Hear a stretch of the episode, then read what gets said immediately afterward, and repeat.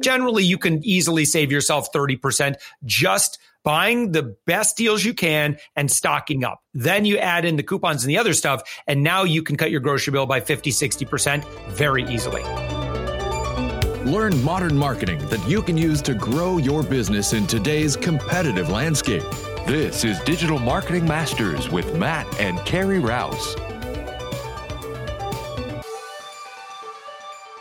Welcome to Digital Marketing Masters. I am Matt Rouse and I'm here with Josh Elledge and we're talking about the publicity sales funnel system. Welcome, Josh. Hey, Matt, thank you for having me. It's great to hear you. And I wanted to ask you, what type of consulting are you doing for businesses right now? You know, what we're really busy with these days, we have a lot of clients that want one of two things. Now we're really, really good at helping them go from invisible to being seen and celebrated in the media. And we've been doing that for five years, but we actually developed some pretty powerful skills around building B2B sales systems where we can fill up a client's sales schedule and we can get them 10 plus sales appointments every single week. And you have to do that knowing that consumer behavior has changed drastically and everybody's a consumer. So if you're selling B2B, B2G, B2C, whatever it is, like we're all consumers. And so traditional sales funnels, I will argue, just don't work as well as they used to. Traditional ads just don't work as well as they used to because consumers are resistant to those things. So that's where we come in. We solve that problem. We build up authority and we get our client looking like an absolute rock star. So, so clients are almost a little bit starstruck to get on a call with, with our client. And then as a result, it's like you're living a charmed life is how it feels like because people just naturally say yes to you and i've got a lot of evidence to back that up why that is and what's going on right and so I don't know if this is really a question more than anything, but you've been on like more podcasts than I have seen anyone. Like I went and looked you up and, and I looked through all this. I was like, I don't even know where to begin. and, uh, on your website, it said you've had more than 2000 media appearances. Yeah. If you did one a day, every day, seven days a week, that would take still like six years. Yeah, I'll break down the math for you. So, uh, so I launched Savings Angel, my other company, 13 years ago. It's January 2007. And when I started, I had no money for advertising. So I reached out to a local radio station, as a local Christian broadcaster in Western Michigan. And I said, listen, I don't have any money, but I'm a consumer expert and I can help your listeners cut their grocery bill in half. And so they said, well, that sounds kind of interesting. We'd love to have you as a guest. And so my first first guest segment didn't do that great, but I did well enough that I got invited back again and again. And then I added a second station, and that was up to like 13 stations a week. Wow. In addition to that, uh, I also started writing a local newspaper column, and then that turned into a syndicated newspaper column. And I've been doing that for over 11 years now. And then local TV, I started doing that. That led to Grand Rapids, Michigan. Then that led to Chicago. Then we moved down to Orlando about uh, 10, 11 years ago. And here I've been on TV close to 700 oh no about over 700 times now uh, as a consumer expert. So i would go in and i would do three tv segments every single week. So when you add up newspaper column every week three tv segments every week i was doing like 11 to 13 radio segments for several years there you know plus all the other it's yeah it's a, it adds up. That's a lot. That's a lot of activity. So I'm going to ask you. This probably isn't a question you get asked very often, but how did you tell people to cut their grocery bill in half? No, yeah, so that's what they ask me every week. oh, okay. yeah, and it's funny now that we're talking right now. You know, again, folks are kind of interested in this, so don't buy as much toilet paper is probably the way to cut your grocery bill in half, right? oh gosh, I just don't get me started on that. I, yeah, and look, by the way, like uh, just to get that out of the way, this is just purely a supply and demand issue. Toilet paper manufacturers have more than enough toilet paper for everybody. Oh yeah, it's just it's a supply chain stuff. People all of a sudden went bonkers because they saw one store shelf that ran out of toilet paper. Because then we we start doing this panic buying. I can tell you exactly what's going on here. Well, everybody everybody everybody takes a picture of it, and then now everybody goes, "I better get some because there's none left." Exactly. The supply chains now are all on demand supply chains, right? Because of Walmart yep. did the whole thing with the container shipping, and then it went into on demand, and then it was DHL, UPS, and FedEx, and all these places, and Amazon doing on demand product buying, and then now you can't just say, "Bring me more from the warehouse" because there is no warehouse. right? In most cases, yeah. yeah. Yeah, right, right. So, you know, just on that subject, and, and again, by the time this publishes, people will have seen this, is as a country, we are a food exporter. We have a lot of food. We have all the supplies that you need. Go ahead, use up as much as you want because guess what? America has enough for you. We, it's amazing how many advancements we've made in agriculture and production. And some people criticize that, but I'm just going to tell you again, we got more food than you could possibly handle. That's why in the United States is one of the cheapest places to eat in the whole world. It's because we have such an abundance of food and, and all your household products. So you're going to be all right. I'm from Canada, and I even thought it was cheaper to eat here. And Canada's like paved with wheat. Yeah, yeah. And the rest of it's paved with trees. So if you run out of toilet paper, we got more than enough trees to go around. Yeah. And if you want to get, you know, really complex, you know, the government subsidizes a lot of this stuff as well. So, you know, your tax dollars have ensured, if you want to put a, you know, glass half full look at this, your tax dollars have ensured that we have access to lots of very inexpensive food and all the again all the products that you need. Yeah and you know we may um we may actually josh we may bump up this episode in in the schedule a little bit. I think that these things are really relevant right now and i think that pr is going to be important right now and i think this is maybe something that we need to get out sooner. I don't want to wait till april you know to push this out if that's good with you. That's great that's great. Yeah, because I have a few more things I think are very, very topical that we could talk about just based on my own experience, right? And so you know, to answer your question on how does someone cut their grocery bill in half, it's actually very, very easy. And most people think that they have the answer and they're not. They're, you're basing your information based on what marketers want you to believe. Okay. Here's how you cut your grocery bill in half. You got two options. Number one, you could start growing your own food, but that's going to take a lot of your time. And I don't think that you could outperform the productivity levels that other food manufacturers based on if you play this second option right, you could do far better. And that is you have to be very, very good. You develop this skill set at tracking prices and watching for great loss leaders.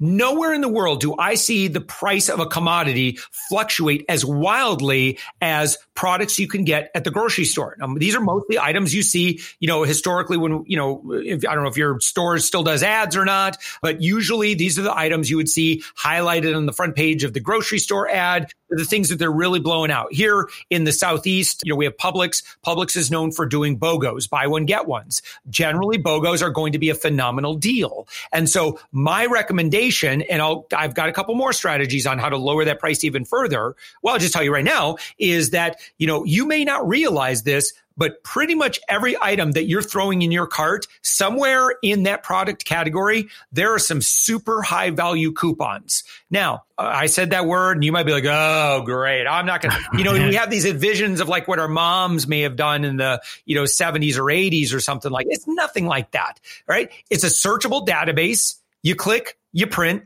or you add it to a cart or you add, you add it to your Publix app or you add it to some other app and you redeem it that way. It's honestly, if you just spend an hour learning how to do this, this is something that will pay you easily 20, 30, 40 dollars an hour. And you know what? That ain't bad. I will do that because I like keeping my own money. Yeah, that's true. I don't need to just uh, stuff the pockets of uh, retailers and manufacturers. I just soon keep that money for myself and spend it on things I'd much rather enjoy. So we have Safeway and Albertsons here. Yeah. Those are good stores because they are there's there's two types of retailers. There's high low and then there's quote unquote always low, but reality always kind of low. Now, what you really, what you want to be buying on the high low stores, the ones that put their products on sale for like 50% off sometimes, right? You want to buy those items, get them as cheap as you can. If Cheerios goes on sale, BOGO, and you add a $1 coupon to that, well, now you're only paying a dollar a box instead of $4 a box. And so how many should you buy? This gets to principle number two. You have to stock up. When you get a great deal, that's when you buy more than you need immediately. I'm not talking about hoarding. I'm talking about buying enough to last you three months because the average sales cycle, everything goes on sale every three months, uh, except for specialty items. Everything goes on sale every three months and there's always coupons available, which can save you an additional, you know, 20, 30%. So now instead of cutting your grocery bill from, if you bought only BOGOs, right there, you would probably take an eight to nine hundred dollar grocery bill down to probably about six hundred dollars. Because again, usually it's the brand name stuff that goes BOGO, and sometimes you can buy shelf store brand type stuff. And but generally, you can easily save yourself thirty percent just buying the best deals you can and stocking up. Then you add in the coupons and the other stuff, and now you can cut your grocery bill by 50, 60% very easily. Yeah. And another thing that, uh, and this is, well, this actually drives my wife crazy because I like to buy stuff just because it's on sale. Because I'm like, someday I'm going to use this. So I'm just going to buy some while it's cheap. But also, we uh, we cook seasonally though, right? So it's a lot easier to get vegetables and fruit and stuff inexpensively than it is to get them when they're shipped here from Mexico or somewhere. Because you know, I, I mean, in the South, it's probably a lot cheaper for you than it is up in Oregon. But if stuff is out of season, it's got to get shipped pretty far to get here. Yeah, yeah. Yeah, but anyways, I guess we don't want to talk about groceries all day. Man, I could I could spend so much time talking about like now you're like, oh crap, do I take the bait here? Like I could talk about produce supply, you know, was, uh, the produce, the whole produce system works. No, no, I, I need to do a Netflix documentary all about this stuff because it's and let me. I mean, it's been just 13 years of you know obsessively studying these things. So I'm known as the guy who can get you a deal, hookup, or upgrade on anything in life. Like I just know how to work systems. So if you want more of this, if if someone is like, yeah, I want more coupon talk, then you could just the Savings Angel Show is my podcast I've been doing for seven years, the number one shopping and savings podcast on the planet, and it's this kind of stuff that I reveal. So if you want more of that, that's where you go. Great. Yeah, and we'll put that we'll put that in the show notes too. You get those at hookseo.com slash podcast and it'll be in your player. So I want to get back to the business side again, but before we do that, one more sidetrack. Have you seen the Netflix? Because you mentioned Netflix. Have you seen the documentary called Rotten? That's about the food system. Yeah, I have. Some of that stuff is is a bit. I mean, yeah, I think some of it, it might be a little blown up a little bit more than it really is, but some of it seems, you know, like especially some of the stuff with when they were in Mexico with the avocado wars and all this stuff. It's unfortunate. It's crazy there are some there are absolutely some dark sides to this. You know the, the, way you know modern manufacturing food yes there's there's a lot to be concerned about. Even what's more concerning is the fact that for example the USDA when you see things like free range chickens or something like that that means absolutely nothing. The guidelines on that were written by special interest groups. And again i don't want to get conspiratorial here. It is it just is what it is right well, I don't think it's really a conspiracy these days. I think everybody understands that there's lobbyists writing the rules for oh, everything, totally, and totally. and that's that's in no way a conspiracy. They're just working the system. Yeah, I, you know, I'm very much, you know, I, I'm I'm a pro capitalist. Like I, I'm very conscious about that, but I'm absolutely a consumer advocate. And so I believe that consumers should be informed. I don't have a problem, honestly, if our food supply is safe and it's nutritious that's kind of all I care about. And I, you know, second to that is I want a really, really great deal. So I'm willing to make concessions on certain, you know, on whatever the standards are. If you are not, then you have different choices that you need to make in terms of, you know, making sure that your produce and your products are organic and they're, you know exactly where they're coming from. But I can just tell you that if you're relying on marketing, that ain't enough to, to, to do your research. You need to look beyond that but I'm just going to nothing you, against marketing, as I own a marketing agency, but we don't market food, so except for chocolate bars. Yeah, be prepared to spend a lot of money because it's just less efficient to do it that way. But if that's where you choose to invest your money, go for it. Do it. I, I, and I admire you for doing that. For me, it's always like there are certain things that I will absolutely pay a premium for. There are some things I won't. You know, talking about knowing where your food comes from, we have in Oregon, at least where we are, it's it's really easy to join like a farm CSA or something. It's community yeah, supported agriculture. Wonderful. You can go straight to the farm and pick it up where it's grown, kind of thing. Yes. I would love taking taking my daughter to the farm and she can see the animals and all that kind of stuff, right? Because they have horses and it's a really cool idea. But let's get back to the business side again for a minute, outside of just the food side. One question that I did have was you talk about turning digital entrepreneurs into media celebrities. And I know you touched on it briefly before, but you want to talk a little bit more about what the benefits are. You know, you talked about a little more, but what are the benefits and how does that work? Yeah. So, you know, a great exercise in this, you know, to, to really help someone internalize this, because I can give you some general guidelines of what you can expect when you become, um, you know, well known for what you do. I think, by the way, Mark Schaefer has done some really great work. Um, the book Known is, is very good, but I can just tell you firsthand. Well, let me start by asking a question and I'll give you a couple of illustrations. So if I were to wave my magic dry erase marker right now, if you're watching us, and all of a sudden I bestowed upon you 10 times the industry authority that you currently have. Imagine that that's what you have. Now, I've just endowed you with that. What do you imagine would happen to your business? What do you think would happen to your lead gen, your inbound opportunities, your conversion rates, how people treat you, how your peers see you, people on social media, how do they respond to you? How much better do you think your advertising is going to do when you go to an event? How are you treated there? These are all things, Matt, that are impacted in a really, really big way. Here's how it feels. And I'll give you another illustration before I explain how it feels. Sure. I've been to events where I've been just another face in a crowd and nobody knows me. I don't really know these people. Like I've gone to those events and I think we've all experienced that. We've all been there.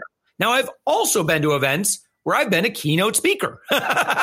and let me tell you, it is a completely different experience in terms of what business gets done out of that event. And it's not just because I get to make an offer from the stage or whatever, right? It's everyone's wanting to take selfies with me and everyone's wanting to, you know, stand in line to ask me questions and all this stuff. It's cool. I got to tell you, emotionally, it feels great to do that.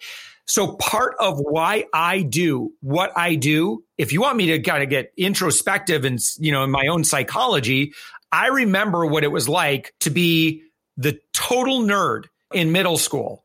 And, you know, for me, I had to work really hard to have friends. I was just really, I was, I mean, I was very socially awkward. I tried way too hard to make friends. Um, Do you see all these Dungeons and Dragons books? Oh, dude, I'm into it. Yeah, I just played D and D two nights ago.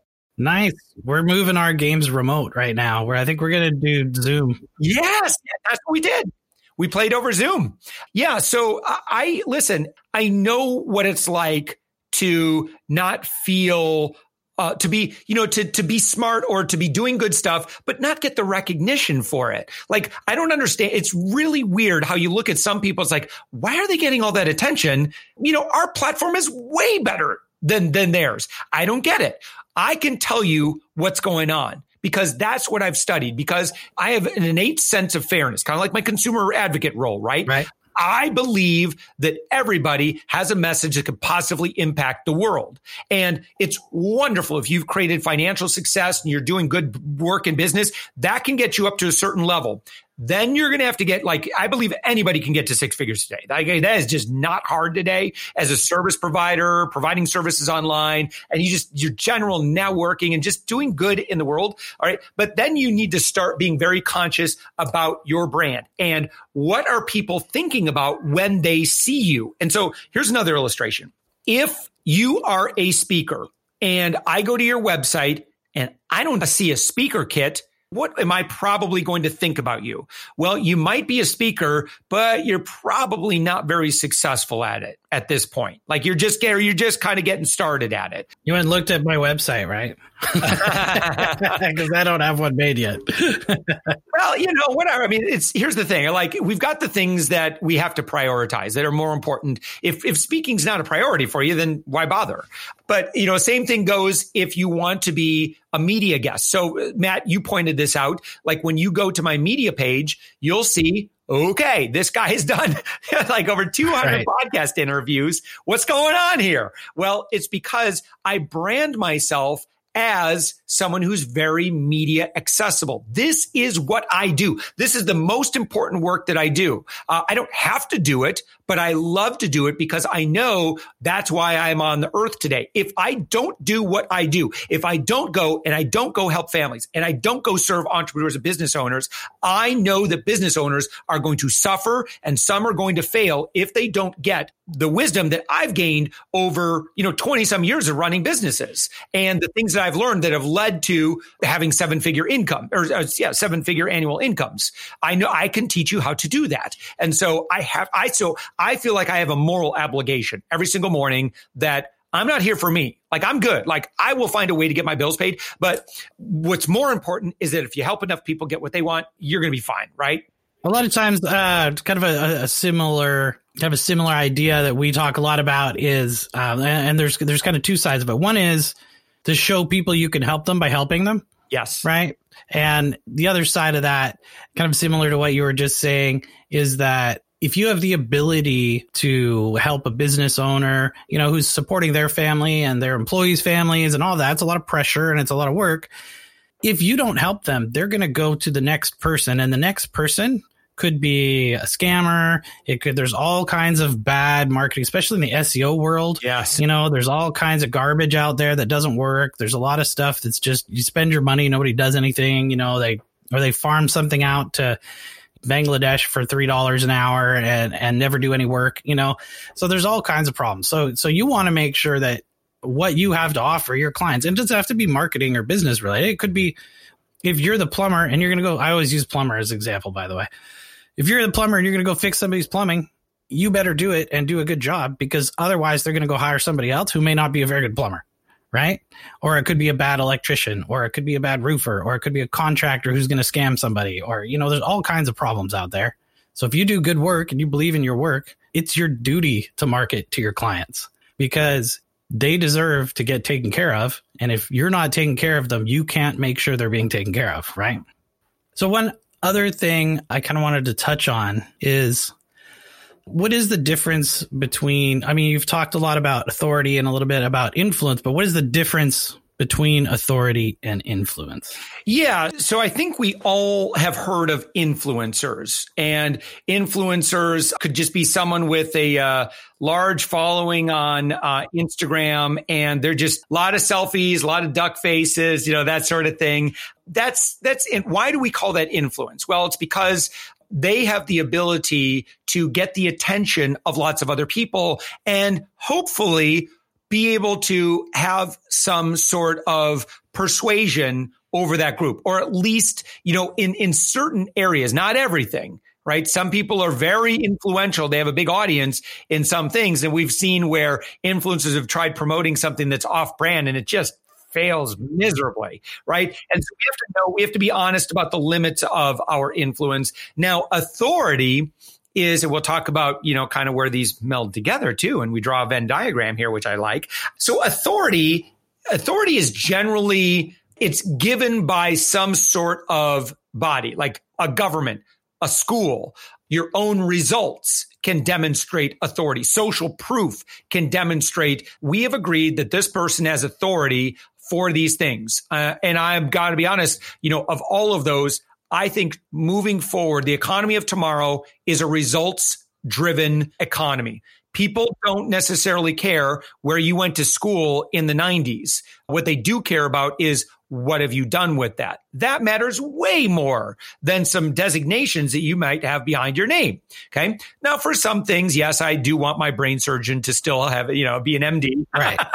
um, but again, for the mass majority of things, you, you know, you could still be an influencer in the rocket scientist community and have a high school education. And the way you do that is you start a platform and you just start interviewing rocket scientists. And then all of a sudden you are now an influencer in space. Doesn't mean you have the authority to launch rockets, but you now have influence in that space where rocket scientists appreciate you. People are also geeks about rocket science, rocket scientists. They look to you and now all of a sudden you have a way, if you wanted to, you could monetize that in a really, really big way. So, you know, it's kind of, you know, we talked about earlier about, you know, what happens when you have 10 times the authority, stuff just happens. And I'll tell you that it's much easier to grow influence when you have authority because people will pay attention to what you have. Otherwise, you know, you're going to have to have something else to offer that audience. Maybe it's humor, entertainment, an attractive body. Uh, you know, you're going to have, if you don't have an authority any other way, you got to have something that's going to catch the attention of audiences. But I find, again, if you have success, then you're much more likely to uh, gain and keep the attention of that audience. As that goes for, you know, entrepreneurs, what do you think are the two most important activities that an entrepreneur could be doing to kind of increase their influence and authority? Yeah, I'll tell you exactly what you need to be doing. And that is we need to prioritize our brand and we need to prioritize how it is that we look personally on the web. And I'm telling you, listen, if all you did was spend an hour to an hour and a half a week and you did this for three to six months straight, people you will see will start to treat you differently. They will get on a call with you and they'll say, Oh my gosh, you seem to be everywhere. Or like they'll just, they'll give you true. some indication. Like, cause here's the thing, right? Matt, just like before our call, you checked me out.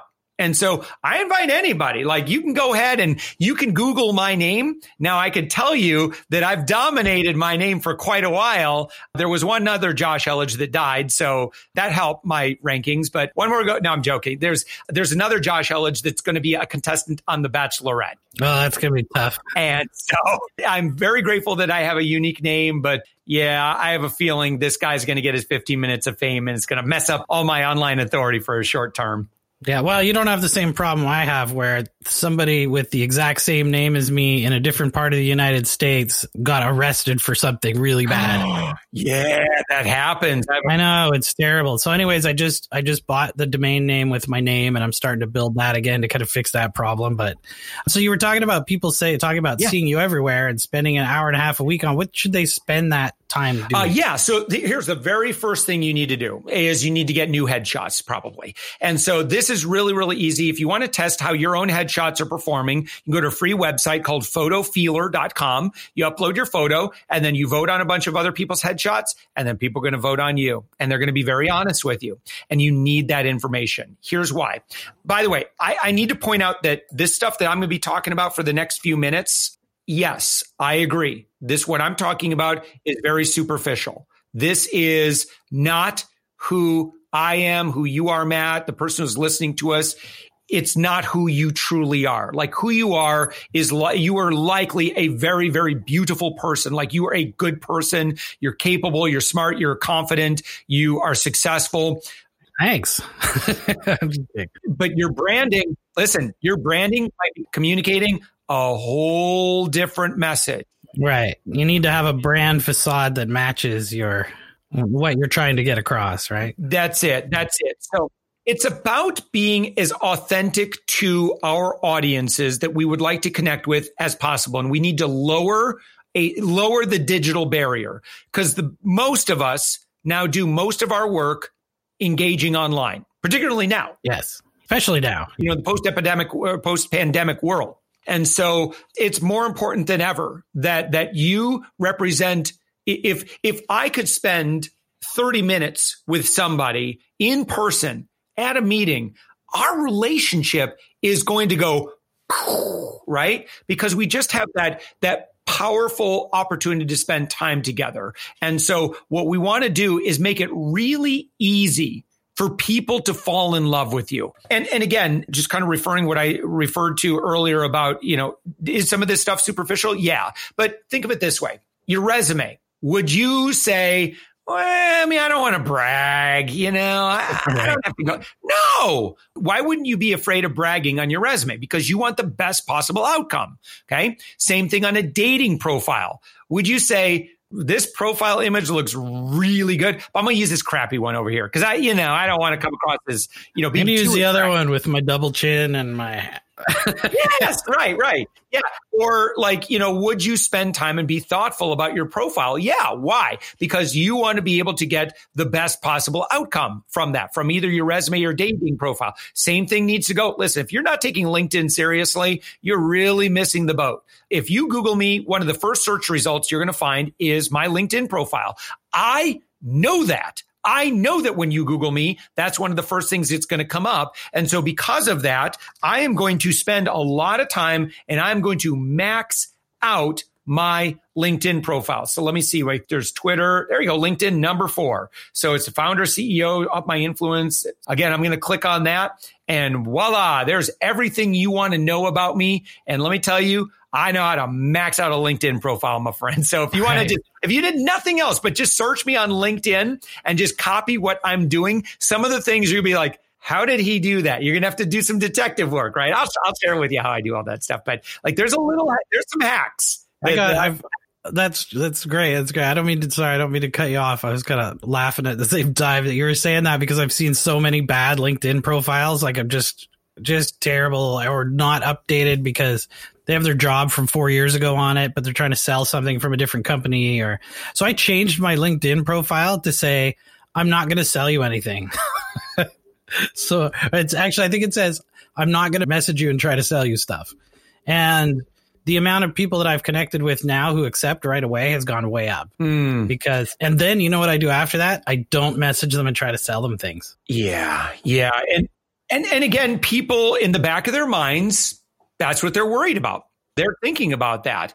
And so, you know, you may as well just call out the elephant in the room and say, you know, here's what I can provide you. It's like, you know, what what what I have made the very conscious decision to do in our business is I just don't tell things to early entrepreneurs. I don't. I just serve that audience and I serve hard. Like I serve heavily. Like I, we do so much stuff pro bono to serve our uh, our audience, but I don't sell stuff to them honestly. Like when you get to, when they get to the point where they're doing six figures or more, yeah, come talk to me because then we can really pour some gas on the fire. But I need to make sure that they can ROI anything that we would potentially provide them with. And I think you know that's that's one of the things that we've learned over the years also at our agency is that companies have to be able to get over the hurdle of all the other business hurdles first before they can you know, before you can really do that work with them to, to kind of push them forward, you know, if you start with very early startup businesses and stuff, it can be pretty sketchy, you know. One time we had a business that that you know they just adamant about us advertising for them. They got everything under control. Nothing was working. Nothing was working, and I ended up giving them a call off the number that they gave us for one of their ads, and it rang sixty times with no answer.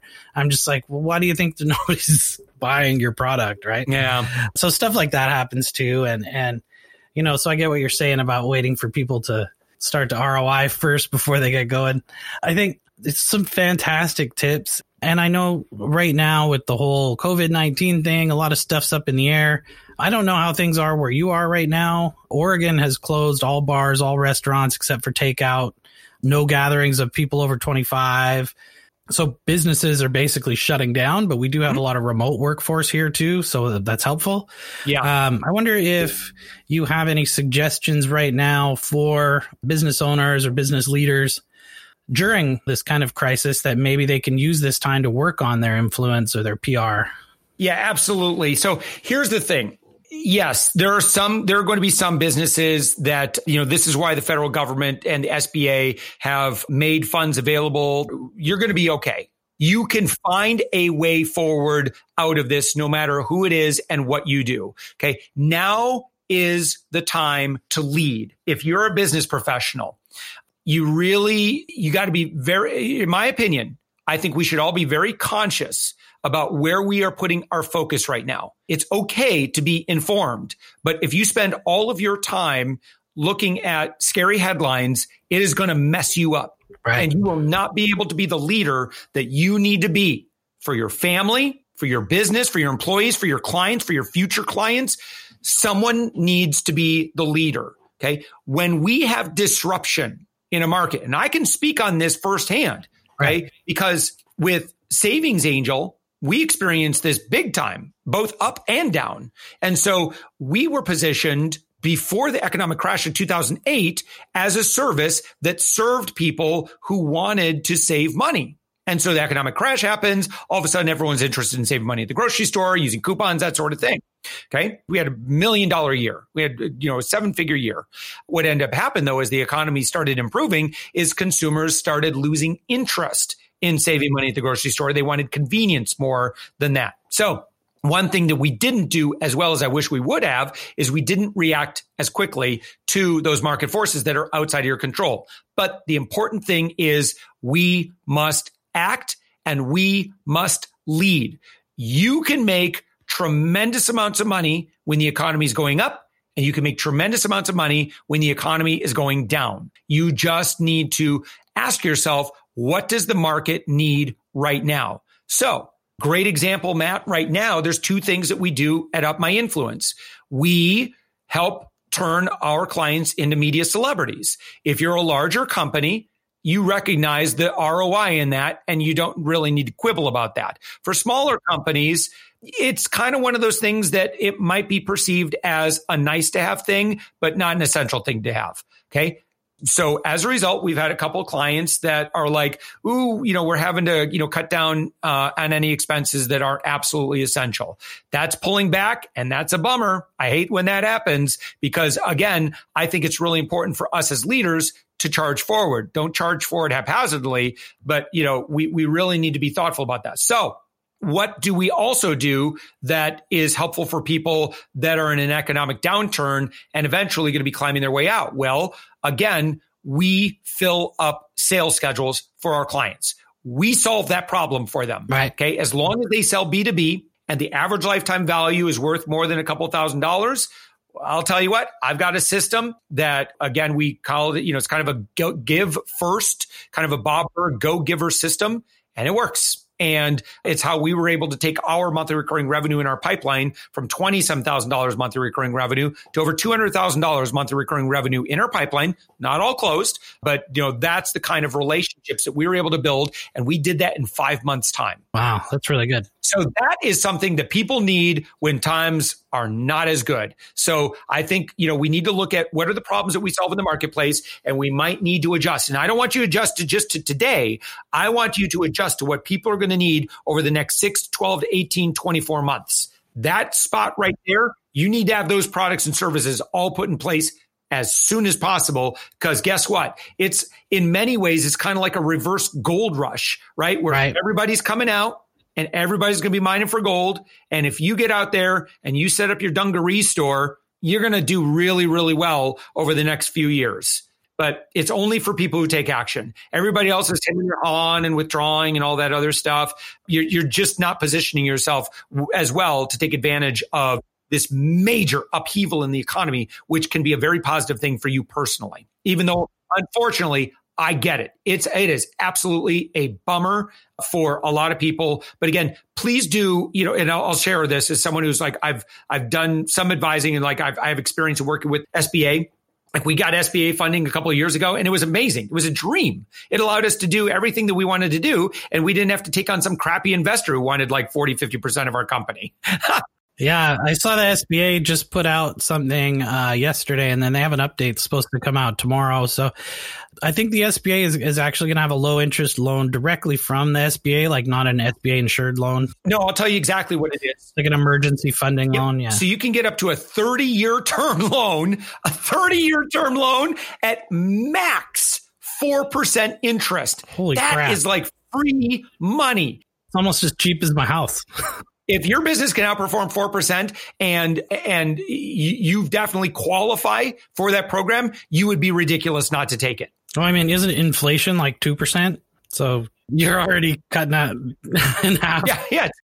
It's a no-brainer go go to if you are impacted negatively and you can document that you got to document it um, and it's not going to be instant. Right? it's going to take them about five to six weeks in order for you to get that check. Now some states as well like in the state of florida will offer bridge loans and they'll offer you like in the florida in the state of florida they'll defer payments for 12 months. You can get up to like 40 50 thousand dollars and again it's interest free for the first 12 months. And so that would be another option. That's short term money. Whatever you do okay the evil players in in the in the alternative lending world if you you're going to get that mail you need to go tell them to jump in a lake because they're going to charge you 18 20 40 80% interest. Be very careful about alternative lenders particularly those that do factoring. And there's some other nefarious practices that are horrible. Yeah do be careful Yeah, and they'll bury the fees in there and all kinds of stuff. You got to read 18 pages of documents of how they're going to screw you over.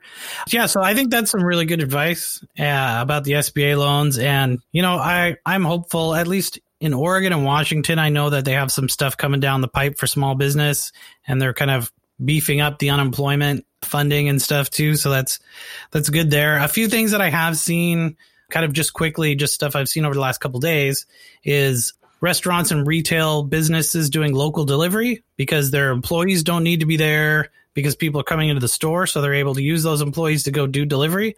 One quick note about that that was important that I just heard on a call yesterday was that the regular insurance you have doesn't cover your employees doing deliveries. So you need to talk to your insurance person, you know, because your employee gets in a car accident or something. You don't want to be, you know, on the hook for that also. And usually that kind of liability insurance is is is fairly inexpensive. Another thing I saw that was a really good idea was from a local shoe store, and what they're doing is uh, fittings by appointment. So you can go online and schedule an appointment, and then you can go in the store, and there's nobody else there but you and the person who's doing the fitting. Yeah. So you can get shoe fittings, and you can probably do that clever. with clothing stores it's really retails. Clever. It's clever. I thought that was a really good idea. And and again, I I think that you know we talk about like so I was in the military a long time ago. And uh, so I'm very aware of, you know, and I was around doing business. There was the pre 9 11 world and the post 9 11 world. Right. And way different. I think that, you know, again, in the United States, to an extent, there was a kind of a post recession, uh, pre recession, and post recession. Okay. We learned a lot of things. I absolutely believe that the, you know, based on what I know, I'm not an expert in this, but I I believe there's going to be a pre-coronavirus and a post-coronavirus world. Mm-hmm. And I think that you have to ask yourself, how does that intersect with what I do professionally? And how can I position myself for the post-coronavirus world? Ooh, I'm going to tweet that. Yeah, that is that's a really good idea.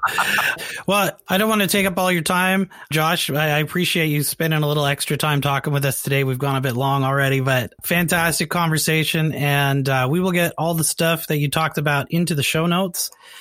Probably need maybe a couple days here for us to get everything kind of edited down and, and launched out. But I'm going to try and get this out in the next couple days because I think this is really helpful for business owners. I think you've given them some fantastic advice that, I mean, literally could save some businesses. So I really appreciate your help. Yeah, for sure. Matt, thank you so much for having me. This has been Digital Marketing Masters with Matt and Carrie Rouse. For notes and a transcript of this episode, go to hookseo.com forward slash podcast. Now stay tuned for a preview of our next episode of Digital Marketing Masters. Join us next time as we visit with Laura Kupacek from Oregon Entrepreneurs Network. Digital Marketing Masters is brought to you by Hook SEO Digital Marketing. Our show is produced by Matthew Rouse and Scott Burson, mixed and edited by Silent Outburst Productions. I'm your announcer, Daniel D. Craig. We would love to hear your thoughts. Please leave us an honest review with your podcast provider. Your reviews help us help more business leaders just like you.